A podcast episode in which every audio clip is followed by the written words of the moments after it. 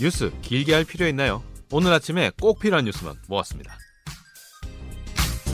바쁜 아침 가장 빠르고 바르게 세상을 보는 방법. CBS 김덕기의 아침 뉴스가 전해드리는 팟캐스트 뉴스 쏙쏙입니다. 한 주간의 주요 뉴스만 쏙 뽑아 전해드리는 뉴스 쏙쏙 시간입니다. CBS 장규석, 조태임, 장성주 기자와 함께합니다. 안녕하세요. 네, 안녕하세요. 네, 지난주에 쏙 빠졌던 장성주 기자가 오늘은 쏙 들어와 있습니다. 안녕하십니까?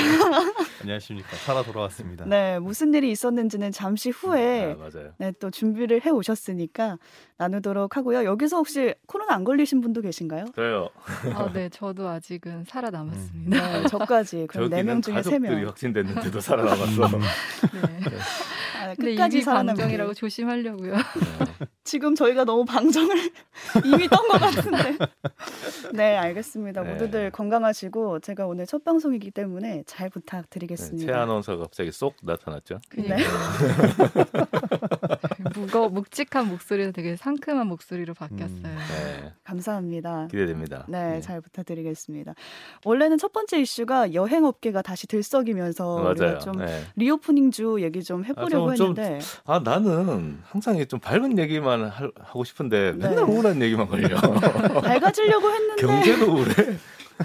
이번에 북한이 미사일을 쐈어요. 맞아요. 네, 첫 네. 소식은 북한 얘기를 안 해볼 수가 없을 것 같은데 네. 북한이 그제 대륙간 탄도미사일 ICBM을 발사를 했습니다. 이게 화성 17형 시험 발사였다. 이렇게 보도도 직접적으로 했는데 어떤 의미일까요? 네. 조선중앙통신 그러니까 이제 북한에서 운영하는 이제 국영통신사죠. 조선중앙통신이 그 어제 신형 대륙간 탄도미사일인 화성 17형 시험 발사를 그 전날에 단행했다고 보도를 했습니다. 보통 예. 이게 시험 발사를 하고 나면 그 다음 날 이렇게 이제 음. 보도가 나와요. 새벽에 네. 항상 네. 나오죠. 그 항상 새벽에 나와서 우리 아침 팀이 항상 이게 준비를 네, 하고 있어요. 그래서 근데 이제 그 보도를 보니까 화성 17형이다 아, 네. 얘기를 했고 그다음에 김정은 북한 국무위원장이 직접 발사 지도를 했다 이렇게 음. 보도가 나왔어요. 자 일단 김정은이 나왔다. 이거는 뭔가 상당히 이제 의미가 있고 메시지가 있을 때 나오는 겁니다. 그러니까 음. 이 이번 발사가 상당히 의미가 있다. 일단 이렇게 봐야 되고 네, 원래는 발사를 해놓고도 아니다. 이거 그냥 실험해 본 거다라는 뭐 위성을 식으로 말하는데, 하기도 하고. 네, 예. 이번엔 대놓고 말을 했죠. 대륙간 탄도미사일을 음. 했어요. 예. 근데 이제 또 이게 화성 17형이에요. 네, 원래 이제 북한이 2017년에 대륙간 탄도미사일을 한 발 쐈는데 어, 이게 이 화성 15형입니다. 근데 이번 거는 17형이라서 이게 한 단계 더 업그레이드 된 거예요. 음. 예. 괴물 ICBM이라고 음. 불리더라고요. 이게 2020년 10월 열병식 때 이게 저 그 운반 트럭에 실려 갖고 나왔는데 처음 나왔어요. 그리고 음. 저게 뭐냐 다들 그랬는데 음. 저게 이제 화성 17, 17형이다 이렇게 했고 어, 작년 10월에는 그 북한이 무기 박람회를 지- 했는데 그때 음. 전시를 해서 네, 그때 좀 자세하게 나왔어요. 그 보니까 일단 사거리는 좀 더 길고 그다음에 음. 다탄두 탑재가 가능하다. 일단 그래서 화성 15형보다 더 진일보했다 이렇게 보고 있고 네, 실제로 이번에 이제 평양 순안공항에서 발- 미사일이 발사가 됐는데 합참이 분석해 보니까 고도가 6,200km 이상 올라갔고 비행거리도 1,080km를 날아갔다 이렇게 했는데 이게 근데 고각 발사라고 해서 거의 수직에 가깝게 쏘는 거예요. 음. 위로 그냥 쫙 쏴서 올라갔다가 쫙 떨어지는 건데 이거를 정상 각도로 한 45도 정도로 음. 쏘면 사거리가 15,000km 이상 나온다. 음. 지금 이렇게 이제 얘기가 나와요. 미국의 그 워싱턴 D.C. 그 백악관까지 11,000km 정도 된다고 아. 훨씬 넘네요. 넘어가는 거죠. 네. 예, 그러니까 미국이 거의 다 사정권 안에 네. 들어온다 그러고 게다가 이 대륙간 탄도 미사일이 그 속도가 대기권에서 다시 진입하면 마 20이 넘는다 그래요. 그러면 어떤 무기도 요격을 할 수가 없어요. 너무 빨라가지고. 아. 음. 예. 그래서 보통 이제 그, 그 고층 고층에 요격하는 그 ICBM을 요격하는 건 거의 대기권 바깥에서 요격을 해야 되거든요. 이게 속도가 이렇게 줄어들 때. 예, 근데 이제 이게 아예 이제 내려오면은 못 맞추니까 대단히 위험한데 게다가 이게 아까 얘기했던 다탄두 탑재가 가능하다. 그러니까 내려오면서 탄두가 여러 개로 갈라져요. 아, 그럼 여러 개 군데로- 목표물을 한꺼번에 네. 맞출 수 있고 그다음에 요격을 하려고 해도 몇 개를 이렇게 나눠서 해야 되기 때문에 훨씬 어렵습니다. 네. 이번 발사가 좀 위험해서 그런 것도 있고 또 음. 미국의 레드라인을 넘었기 때문에 이게 어떻게 대응을 할까 다양한 평가가 나오고 있죠. 맞아요. 그 레드라인. 그러니까 이제 이거 넘어오면 가만히 안 있을 거야. 음. 그 옛날에 왜 우리 그 앉아 있으면 짝꿍하고 이렇게 꺼가지고 넘어오면 막 꼬집고 막. 지우개. 뺏고 예. 좀 많이 꼬집혔어요. 한- 예. 30년 전 이야기인가요? 또 아재력이 나오는. 이 레드라인인데 미국이 설정한 레드라인이기도 하고 북한이 자체적으로 트럼프 대통령 전 대통령하고 회담을 하면서 자기들이 음. 자체적으로 끈 라인이기도 해요. 예. 그래서 2018년 싱가포르 북미 정상 회담을 할 때 트럼프 대통령하고 일단 근데 이때 북한이 다 완성을 해놨어요. 핵실험도 다 완성했고 화성 15형도 발사 시험에 성공했어. 네. 음. 그러니까 얘네들은 이미 대외적으로 우리는 핵무력을 완성했다라고 이미 어, 선언을 한 상황이었기 때문에 네. 더 이상은 안 할게 우리가 요 얘기였어요. 음. 그래서 더 이상 하지 않고 그 다음부터 이제 대화를 하겠다 이렇게 얘기를 했는데 뭐 대화가 이제 뭐 우리가 다 알다시피 이제 지지부진해 버렸잖아요. 음. 그리고 이제 바이든 대통령 들어와서는 뭐 협상도 없고 아무것도 없으니까 김정은 북한 국무위원장 입장에서도 이건 뭐 더 이상 뭐 유지할 이유도 없고 음. 예. 트럼프도 없고 예.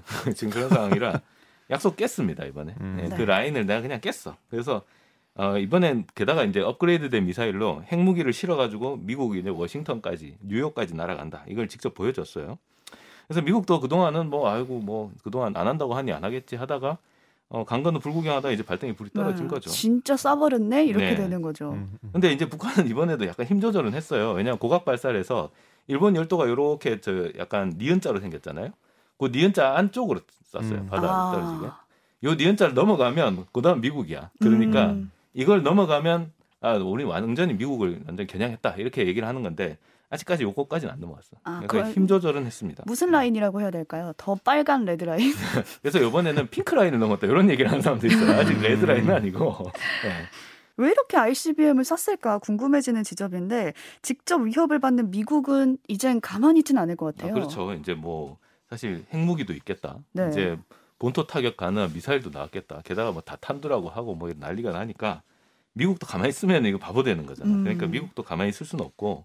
그래서 어제 성명을 백악관에서 성명을 내고 유엔 안보리 결의를 뻔뻔하게 위반했다. 뻔뻔하게 요 요자가 하나 더 들어갔어요. 음. 예, 규탄 수위가 한 단계 높아진 거죠. 그리고 또 이제 어, 바이든 대통령도 그 유럽으로 지금 가 있는데 네. 유럽에서 사실 우크라이나 문제 때문에 간 거잖아요. 네. 근데 이때 이제 G7 정상회도 같이 있어 가지고 일본도 이제 G7이니까 일본 총리가 기시다 총리가 와 있었는데 기시다 총리를 만나서는 북한 문제를 얘기했어요. 예. 음. 우크라이나 얘기하러 간 자리에서 음. 북한 얘기를 한 거야. 이거는 북한 얘기를 안 할 수가 없는 상황이다. 이제 이렇게 네. 된 거죠, 미국이. 북한도 그걸 노리고 쐈을까요? 그렇죠. 이제 약간 그 바이든 대통령 유럽을 가, 시점에 맞춰서 쐈거든요. 예. 음. 근데 오후 2시잖아. 그러니까 이게 약간 좀 이게 전략적인 고려가 있지 않았을까. 네. 근데 미국 대통령이 미국에 있을 때는 아침에 쏴요, 보통 새벽에. 아, 미국 저녁이거든 이게. 네. 유럽 시간을 고려해서 네, 유럽 낮에. 시간 고려한 것 같아요. 음. 보면. 네. 미국도 뭐 얘기는 하긴 하는 것 같은데 그래도 아직은 우크라이나 때문에 이게 북한까지 이거 막 다룰 지금 상황 정신이 없어요. 지금 예. 정신도 없고. 게다가 그러면 국제사회가 이걸 대응할 수 있냐 유엔이. 근데 유엔 안보리에 안보리 이사국 중에 중국하고 러시아가 있어요. 근데 지금 미국이 러시아를 지금 가만 안 두겠다고 이러고 있는데 러시아가 우리 뭐 북한 제재합시다 이러면 러시아 가만히 있겠어요? 아, 우리 안 할래? 이럴 거 아니에요. 그러면 북중러가 강해지겠네요. 네. 안보리는 일단 만장일치가 돼야 뭐 결의안이 통과되든 뭐가 되는데 만장일치 통과 안 되면 그냥 성명 발표를 음. 몇, 개국, 몇 개국에서 주도해서 그냥 발표하고 끝이에요. 음. 네. 그렇기 때문에 뭐 이거는 사실 의미가 없어. 사실은 음. 뭐그 규탄 이상의 의미가 없기 때문에 유엔도 사실 뭐 제재를 추가로 하기도 힘들어요. 미국이 뭐 독자 제재를 몇 개 했다고 하는데 사실 뭐 이거는 크게 의미가 없는 거고 할 수 있는 게 없는 것 같은데요. 할 수 있는 게 없죠. 네. 그럼 북한은 이제 그러니까 아주 좋은 거예요 지금. 어, 지금 실험하기 제일 좋은 날이야 지금. 그리고 또 북한도 북한 나름대로 다음 달에 그 태양절 그러니까 김일성 생일이 있어요. 예. 요때는 뭔가 주민들한테 뭔가 쇼를 좀 보여줘야 돼. 우리가 이렇게 엄청 강하다 이런 걸 보여주고 이제 대내 대내적으로 약간 결집을 시켜야 되기 때문에 네. 뭔가 한 방이 있어야 돼. 그래서 요 한 방이 필요해서 계속 이제 미사일 개발을 하고 있는 거고요. 그래서 아마 이게 지금 시기가 제일 좋다. 일단 북한 그렇게 판단한 것 같고. 게다가 우리나라도 지금 이제 뭐 지금 청와대 이전한다 해갖고 뭐 안보 공백이다 어쩐다 난리잖아요. 나오잖아요, 지금. 얘기가. 지금 북한은 신경 쓸 수가 없어. 네. 음. 그럼 그런 상황이니까 북한에 일관적으로 군 군이 일관적으로 대응하기도 상당히 힘든 상황이에요. 지금 뭐 군통수권자가 뭐 얘기를 해도 지금 제대로 먹힐지 말지 뭐 이런 상황이기 때문에 네, 아무도 북한을 말릴 수 없는 이런 상황에서 북한의 앞으로의 움직임이 궁금해지는데요. 음. 네. 장기전을 준비하고 있다 이런 예, 말까지 나와요. 그 보도에서 그 미국과의 장기적 대결을 준비하기 위한 것이다 이렇게 음. 얘기를 했어요. 장기전으로 간다 이 얘기인데 사실 우크라이나 얘기를 조금 해봐야 되는데 네. 우크라이나가 과거에 세계 3위 핵보유국이었어요. 음. 예. 러시아, 미국 다음으로 제일 많았어요. 근데 어 1994년에 부다페스트 의정서에 서명을 하면서 이제 국제사회가 너네 주권을 보장해 줄 테니 비핵화를 하거라 음. 이래가지고 오케이 해가지고 핵을 다 포기를 했습니다. 했는데 근데 이번에 러시아가 우크라이나를 그냥 치고 들어갔잖아요. 음. 비핵화를 하면 이렇게 된다. 그렇죠. 그러니까 북한은 뭐 여러 여러 가지 레슨이 있어요. 리비아 레슨이라고 해서 리비아도 뭐 이게 핵 포기를 했다가 예. 그때 다 가다피가 이제 끝이 안 좋았죠. 네. 뭐 이런 것들을 보면서 아 우리는 핵을 포기하면 죽겠구나 이런 생각을 하는 거예요. 그 생각이 더 굳어졌겠네요. 그렇죠. 이제 우크라이나 사태가 훨씬 굳어졌다 이렇게 봐야 될 것 같고 그 다음에 바이든 대통령 사실 북한 문제를 해결하는데 크게 관심이 없어요. 트럼프 대통령은 뭐야 뭐 김정은하고 햄버거라도 음. 먹으려고 내가 음. 만나겠다 이렇게 얘기했는데 바이든은 어떤 입장이냐면 실무에서 다 얘기되고 내가 뭔가 사인을 해야 될 때 그때 이제 정상회담 하겠다. 그러니까 이제 원래 외교 의도대로 하겠다는 건데 그렇게 하겠다고 하다 보니까 뭐 사실 지금 뭐, 뭐 실무진 만나지는 것도 없고 아무것도 없잖아요. 아무것도 안 돼요. 그러니까 결국 오바마 때처럼 전략적 인내하다 끝나는 거 아니냐 지금 아. 이런 상황이고 근데 또 이제 한국의 지금 이제 행정부도 윤석열 행정부가 들어선단 말이에요. 윤석열 정부가 들어오면 윤석열 정부는 뭐 선제 타격 얘기도 하고 뭐 음. 북한이 정확하게 뭐 핵사찰 받고 그다음에 핵 신고를 하고 이렇게 해야 이제 우리가 뭐 좀 얘기도 좀 해보고 이렇게 할 수 있지 않겠냐 얘기했기 때문에 북한이 지금 뭐 핵 신고할 상황이 아니잖아요. 그러니까 그쵸. 지금 뭐 대화가 열릴 가능성이 전혀 없어요. 그러면 음. 북한은 딱 생각해 봤을 때 어, 제재가 풀릴 가능성도 없고 협상할 가능성도 없어. 그러면은 협상 칩을 더 크게 만들어야겠다. 그러니까 힘을 더 키워야겠다. 이렇기 때문에 미사일 개발을 계속할 겁니다. 아, 모두가 바라지 않는 방향으로 갈 수도 있겠네요. 그렇죠. 그래서 미사일 개발을 계속하고 미사일 계속 쏘고 지금 또 얘기 나오는 게 풍계리 핵실험장을 재개할 거라고 음. 얘기가 나오고 있어요. 아이고. 네, 지금 이제 재건설에 들어갔다는 얘기가 나오고 그래서 네. 근데 이제 지상 실험까지 할 수도 있다. 자기들이 그렇게 위협도 하고 있기 때문에 음. 이게 북한이 지금 그 긴장도를 높일 수 있는 여러 가지 칩들이 많이 있어요. 그래서 음. 아마 그런 것들이 속속 계속 나오지 않을까 이런 걱정들이 좀 나와서 아, 윤석열 대통령이 다시 이제 집권을 하게 되면 좀 잘 해야 되는데 어떻게 해야 될지 참 좀 걱정입니다. 네. 네. 아, 국내 정세도 지금 잘 안 풀리고 있잖아요. 지금 북한이 핵으로 위협을 하고 있는 이 네. 와중에도 지금 보면은 여전히 신고 권력 갈등이 이뤄지고 있어요. 싸움 네, 싸움이 뭐. 아, 집안 싸움이 아주 심각한데 이 상황 어떻게 봐야 될지 이번 주 상황을 좀 조태임 기자가 짚어 주시죠. 네, 지금 북한 얘기 들으니까 북한과 한반도의 정세가 마치 지금 신구 권력 갈등과 좀 비슷하다. 청와대랑 지금 네, 팽팽한 진짜 평행선에 달리고 있다 이렇게 보여지는데 이번 주는 좀 지난 주도 저희가 여야 간 기싸움이 팽팽하다 집무실 잊어놓고 팽팽하다 했었는데 이번 주는 더 격화된 게 문재인 대통령도 직접 메시지를 내고 음. 윤석열 당선인도 직접 메시지를 내면서 더욱더 절정에 치닫는 모습인데요. 네. 일단 집무실 이전 장소는 저희가 지난주에 용산이랑 외교부 청사 두 후보지가 있더랬는데 용산으로 일단 정해졌어요. 윤 당선인이 왜 직접 지휘봉까지 들고 브리핑을 하는 모습을 네, 보이면서 기자들 앞에서 아, 의지가 있어요, 어. 의지가 대단하구나 이걸 느낄 수 있었는데 일단 비용을 짚어보면 당선인 측에서는 496억 원을 얘기하고 있고 민주당은 1조 원을 얘기하고 있거든요. 네. 근데 현재로서는 이제 496억 원보다는 더 많이 들어갈 것으로 네. 예상되는 게 다음 날 윤 당선인 측에서 이제 용산에 있는 합동 참모본부를 옮길 경우 1,200억 원이 더 들 것이다. 그러니까 어쨌든 비용은 그 예상보다는 더 늘어날 게 분명해 보이고요. 근데 이런 상황 속에서 이제 문재인 대통령이 국무회의에서 직접 국가 원수이자 행정 수반, 군 통수권자로서 책무를 다하는 것을 마지막 사명으로 여기겠다 이렇게 말한 거예요. 그러니까 어. 문 대통령이 어떻게 보면 직접 나서서 임기 내 집무실 이전 어렵다 이렇게 밝힌 네. 겁니다. 군대 움직이지 마 이런 거지. 음. 그렇죠. 그런데 윤 당선인이 거기에 대해서 청와대는 하루도 들어가지 않겠다. 만약에 이 집무실 이전이 안 되면 통일동 사무실에서 업무를 시작하고 서초동 자택에서 출퇴근을 하겠다 밝힌 거예요. 그러니까 네. 정말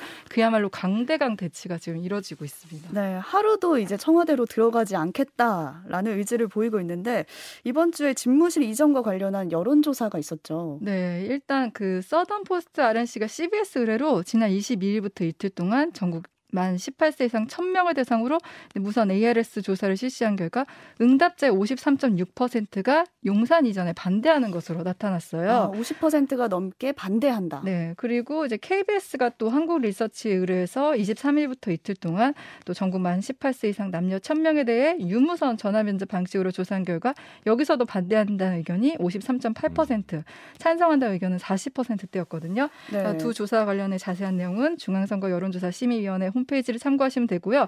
어쨌든 여론조사상으로는 이제 집무실 이전에 대해서는 여론이 그렇진 호의적인 건 같진 음. 않아요. 예. 음. 그런데 이제 윤 당선인이 이 같은 결과에 대해서 문재인 대통령도 두 번이나 집무실을 옮기려고 했다. 그리고 지금 여론조사에서 몇 대 몇이라고 나오는 거 의미가 없고 국민들이 이미 정치적 역사적인 결론을 내린 것을 보고 있다. 이러면서 이제 집무실 이전에 대해서는 좀 확고함을 드러내고 있습니다. 네, 이 문제가 저는 해결될 줄 알았거든요. 한 일주일 정도 지나면. 여전히 그러니까요. 강대강으로 맞서고 맞아요. 있는 상황이고 음. 이명박 전 대통령 사면 논란부터 또 집무실 이전까지 껌껌이 양측이 부딪히고 있는데 감정 싸움이 더 깊어지는 것 같아요. 보통 이 정권 이야기는 우리가 허니문 기간이라고 해서 네. 비판을 자제하고 또 그렇죠. 예우를 네. 해주고 요런 기간이거든요. 근데 지금은 유난히 그, 그 기사들을 봐도 유례 없는 초유의 음. 이런 말들이 굉장히 많, 많이 나와요. 주제는 이혼하게 생겼어. 지금. 그래서 네, 협상 과정이 막 그대로, 그러니까 사실 은밀한 부분인데 그대로 공개되거나 그리고 윤석열 당선인 측에서는 뭐 청와대에서 이제 안보 운운하니까 굉장히 역겹다 이런 표현까지 써가고 네. 또 청와대에서도 협의 과정 우리 폭로하겠다 제대로 말하지 않으면 폭로하겠다 이렇게 말하면서 지금 서로의 그 불신이나 감정이 우리 굉장히 깊은 상태인데요. 근데 사실 어찌 보면 윤 당선인이 이제 대통령이 된 것부터가 유례가 없는 일이잖아요. 음. 그러니까 처음에 시작부터 유례 없는. 일이었어요. 현 정권에서 검찰총장을 하다가 법무부 장 관과의 갈등을 물러나고 또 현 정권의 대안 세력으로 당선까지 되고 그러니까 그 인연 자체가 악연이고 음. 또 지금 표 차이가 0.73%표 차이였잖아요. 그래서 네. 양측 모두 뭐 접고 들어간다 이게 아니라 그냥 해볼 테면 해봐 약간 이렇게 그치. 지금 팽팽한 음. 기싸움을 벌이고 있는 것 같아요. 그래서 지금 이렇다 보니 대통령과 당선인과의 회동도 언제 이뤄질지 모른다 다 이렇게 예측하고 음. 있거든요. 네. 문 대통령은 이제 회동에 대해서 조건 달지 말고 회동은 우리 독, 덕담하는 자리니까 조건이나 협상하는 게 아니다. 음. 그리고 다른 이들의 말을 듣지 말고 직접 판단해 주길 바란다. 이렇게 말했는데 음. 여기서 이제 또 봐야 될 게 다른 이들의 말들이에요. 다른 이들. 그 예. 다른 이들의 말이 이른바 이제 윤핵관을 예. 뜻하는 거죠. 그러니까 이제 윤 당선인 측에서도 불쾌감을 숨기지 않고 회담은 덕담을 나누는 자리가 아니다. 그렇게 음. 좋게 좋게 만나는 자리가 아니고 논의할 건 논의하고 협의할 건 협의하고 협상해야 된다. 이런 뜻을 낸 거죠. 그러니까 지금 정말 어떻게 이렇게 양측이 감정을 숨기지 않고 이렇게 갈등할 수 있나 싶을 음. 정도로 지금 부딪히고 있습니다. 양측이 생각하는 그 회동의 성격이 정반대인 것 같아요. 그래서 과연 이 회동이 이루어질까 싶은데 이런 갈등의 사실 진짜 원인은 인사권을 놓고 기싸움을 벌이는 거다라는 음. 얘기가 있어요. 그러니까 지난주 저희가 회동 결렬 배경에 대해서 뭐 이명박 전 대통령 사면을 두고 이제 감정 싸움이 있었다. 음. 그리고 인사권도 한 원인이다 했는데 이번 주는 거의 인사권. 얘기 네. 예, 음. 얘기였어요.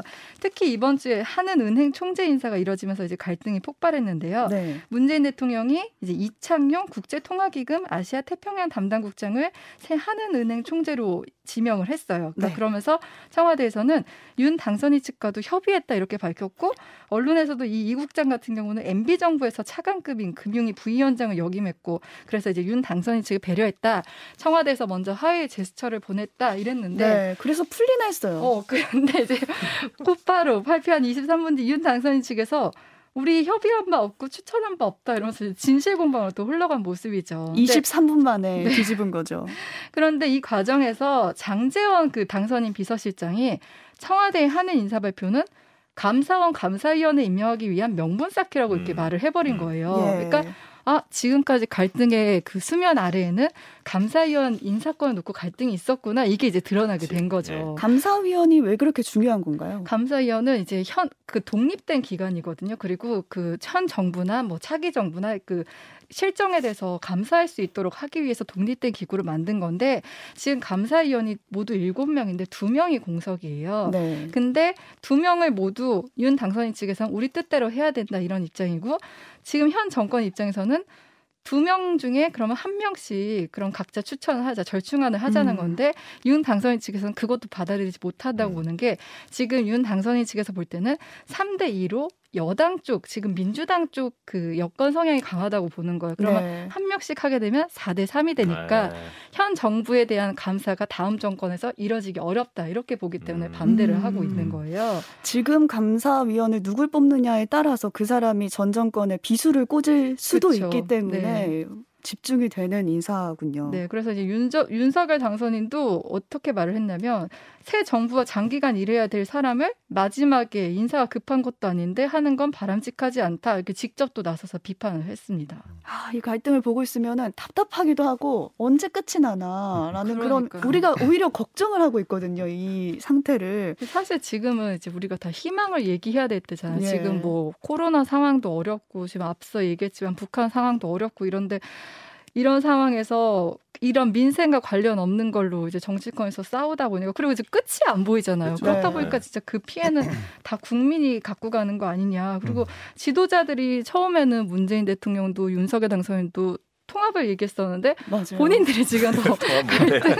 만드는 형국이라 모두 다 비판에선 피하기 어려워 보입니다. 그러니까 저는 이거 좀 보면서 저는 이제 자가격리 중이었는데 네 장성주 기자 네 이게 좀 보면서 느꼈던 게 이게 트럼프하고 푸틴하고 시진핑 이 세 사람의 공통점이 있더라고요. 어떤 거냐면 정치 지도자가 되기 전까지는 이 사람들이 정치적인 인물로서는 전혀 그 인지도가 없었던 사람들이거든요. 아, 시진핑도. 음. 네, 그러니까 아. 시진핑도 굉장히 지금에서야 굉장히 유명한데 사실은 그 와이프가 더 유명했던 어. 가수인가 그래서 엄청 음. 유명한 국민 가수인가 그래서 와이프가 엄청 유명하고 시진핑은 오히려 그렇게 정치적인 국내에서는 유명하지 않았던 태자당에서 약간 마이너한 그룹 쪽에 네, 네. 그래서 오히려 그래서 약간 네. 더 시진핑을 다 밀어준 거 아니냐 약간 그치. 뭐 이런 것도 있거든요.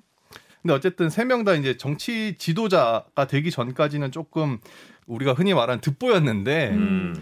이 사람들이 그래서 결국에는 뭐 어떤 걸 했냐 정치 지도자가 된 다음에 이런 것들을 좀 살펴보면 결국에는 어떤 국가나 국민의 어떤 미래를 생각하기보다는 내가 잘 되는 걸 생각하더라 다들 하나같이. 트럼프는 확실해, 내가 그 얘기는 할 수 있어. 네, 푸틴하고 시진핑 같은 경우는 아예 이제 뭐 개인 독재 어떤 뭐 체제로 지금 가고 네. 있는 네. 상황인 네. 거고.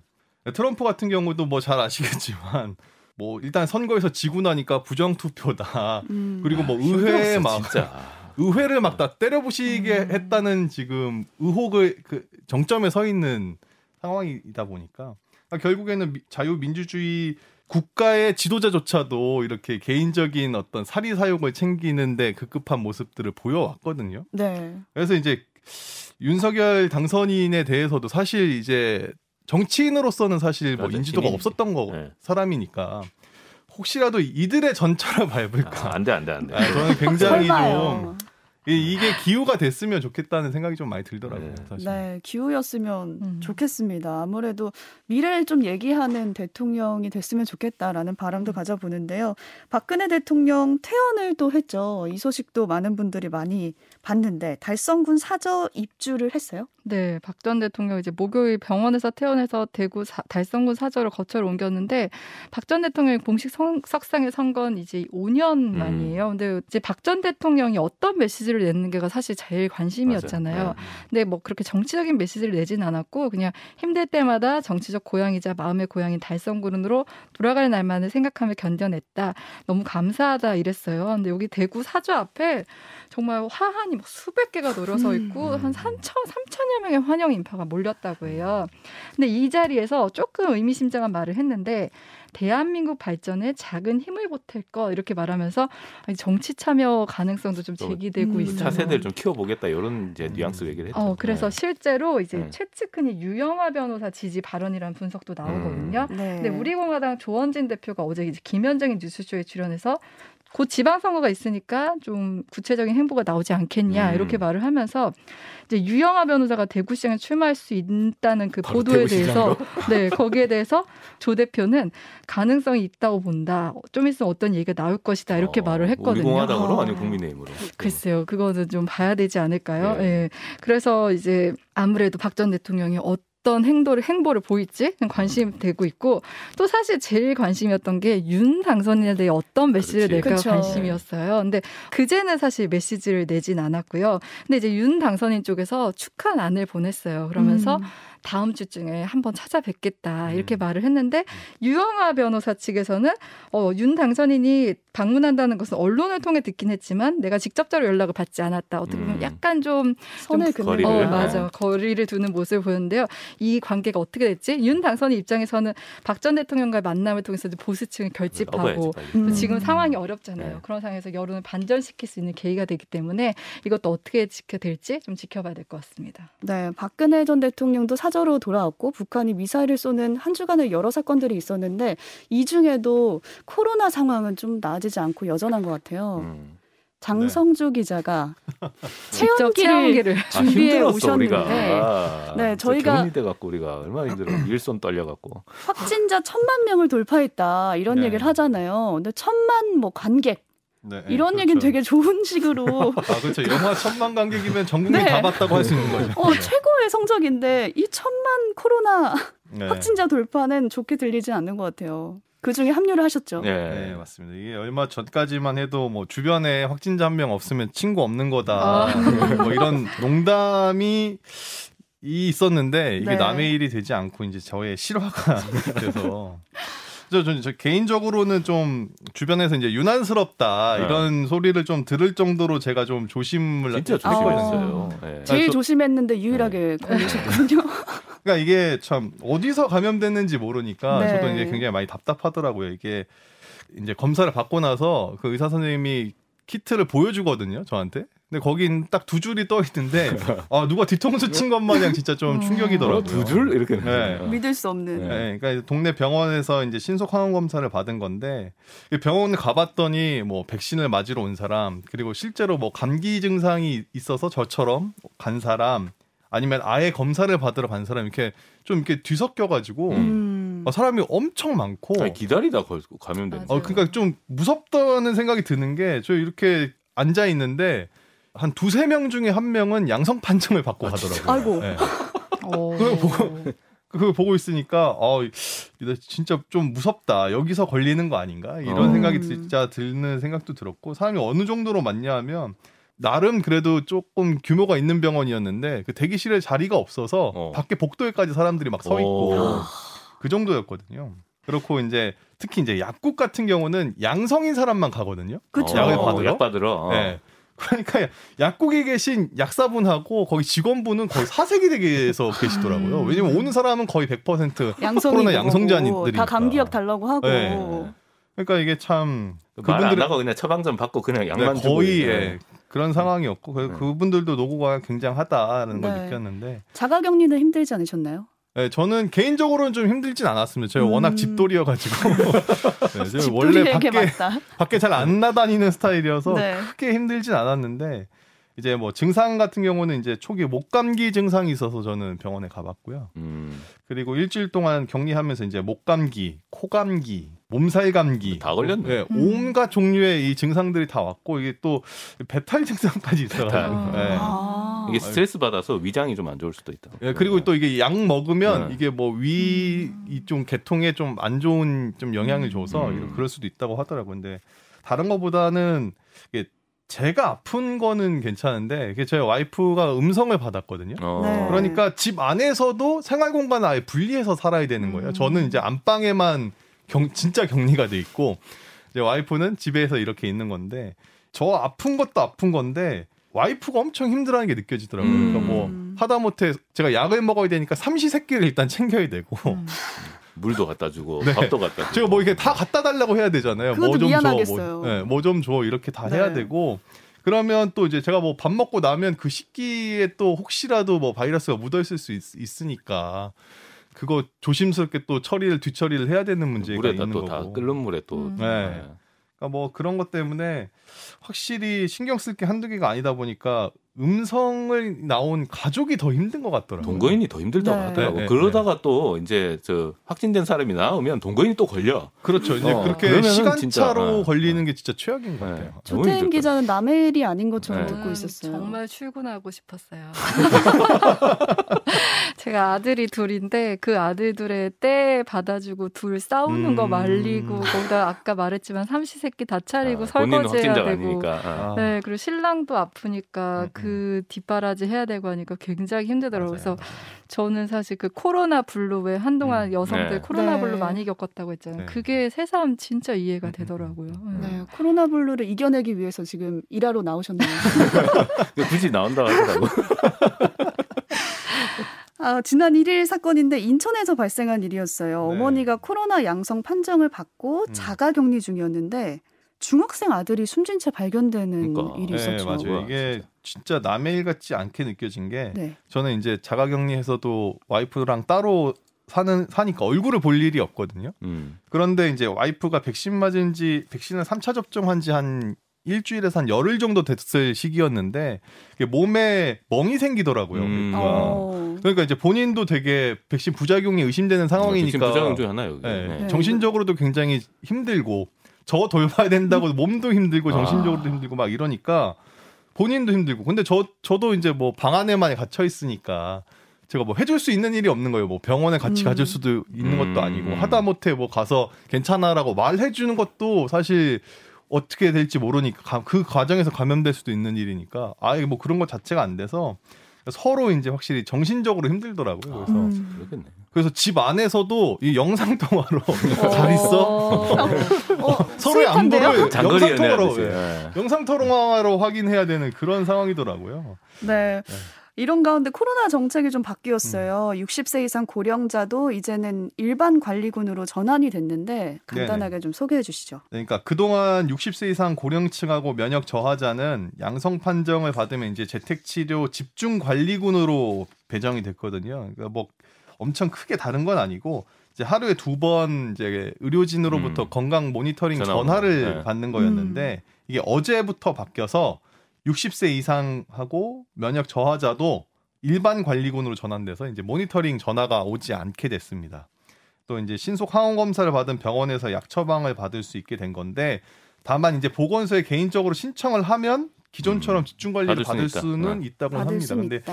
이게 저희 부모님도 사실 코로나 확진이 저보다 먼저 되셨었는데 네. 다른 집은 다른 데 사시지만 근데 연락을 두 번 정도 오시는데 일종의 약간 정신적인 상담에 가깝더라고요. 어, 그러니까 안도를 안도감을 주는 약간. 네, 뭐 이렇게 힘든 거 없으시냐, 뭐 답답한 거 없으시냐, 음. 그러니까 뭐 이런 것들 좀 체크를 해주시는 것 같았고.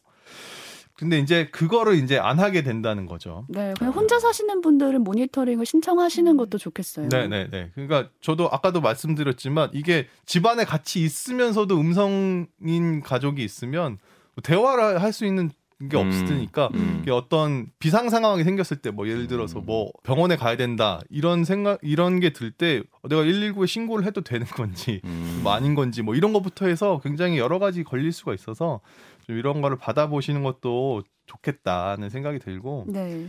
현재 지금 상황은 뭐 WHO 세계 보건기구에서 우리나라가 3주 연속으로 지금 신규 확진자가 가장 많은 나라로 꼽혀 있는 상황이거든요. 네. 특히 지난 일주일 동안 하루 평균 사망자가 359명이더라고요. 거의 아. 400명 가까이 음. 되고 있고 한때는 이제 470명으로 가장 많았지. 지난 네. 목요일에 가장 최다치를 기록을 했고요. 신규 확진자의 약 20% 정도가 지금 60대거든요. 네. 근데 사망자는 60대 이상이 94%더라고요. 어, 94%. 확실히 고령자분들이 취약한 음. 것들을 좀 그러니까 보여줬는데 지금 화장장에 지금 대기 수요가 넘쳐나 가지고 뭐 맞습니다. 뭐 울며 계좌 먹기로 음. 5일장, 6일장 한다는 사람들도 네. 있고 지금 네. 앞으로 사망자가 더 늘어날 거라는 네. 보도도 있었는데 네, 네, 걱정이 네. 큽니다. 어, 확진자가 늘다 보니까 또 자연 어떻게 보면 좀 자연스럽게 음. 사망자도 늘어날 수밖에 없는데 음. 저도 그 최근에 지인이 지인 이렇게 좀 상을 당하셔서 장례식장을 갔다 왔는데 화장장이 없어서 저기 멀리 강릉으로 가더라고요.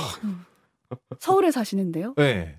그러니까 이게 장지는 물론 대구긴 했는데 그러면 서울에서 강릉 네. 갔다 대구로 내려가는 거. 네, 네, 네. 그러니까 이, 이게 일정이 그렇게밖에 짜질 수가 없다고 그러더라고요. 그러니까 음. 전국에 있는 화장장에 다 전화를 돌려봐도 워낙 요즘에 그 돌아가시는 분들이 음. 많아서 이게 예, 쉽지 않다고 진짜. 하더라고요. 네. 근데 뭐 아이러니하게도 우리나라의 누적 치명률 자체는 0.13%거든요. 이게 전 세계에서 지금 가장 낮은 수치입니다. 네. 근데 사망자가 이제 계속 나오는 상황이라서 우리가 뭐 좋은 거다 잘하고 있다라고 대놓고 이야기하기는 좀 어렵지만 그래도 저는 개인적으로 봤을 때 정부가 그래도 방역을 그동안 좀 잘 해 왔고 의료진을 비롯해서 이제 많은 분들이 좀 희생을 하면서 만들어낸 결과다 라는 좀 생각이 들고 아직 그래도 유행이 정점이 아니다라는 것 같아요.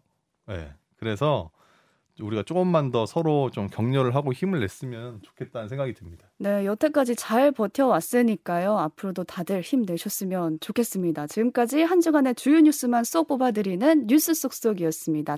CBS 장규석, 조태임, 장성주 기자와 함께했습니다. 고맙습니다. 감사합니다. 감사합니다.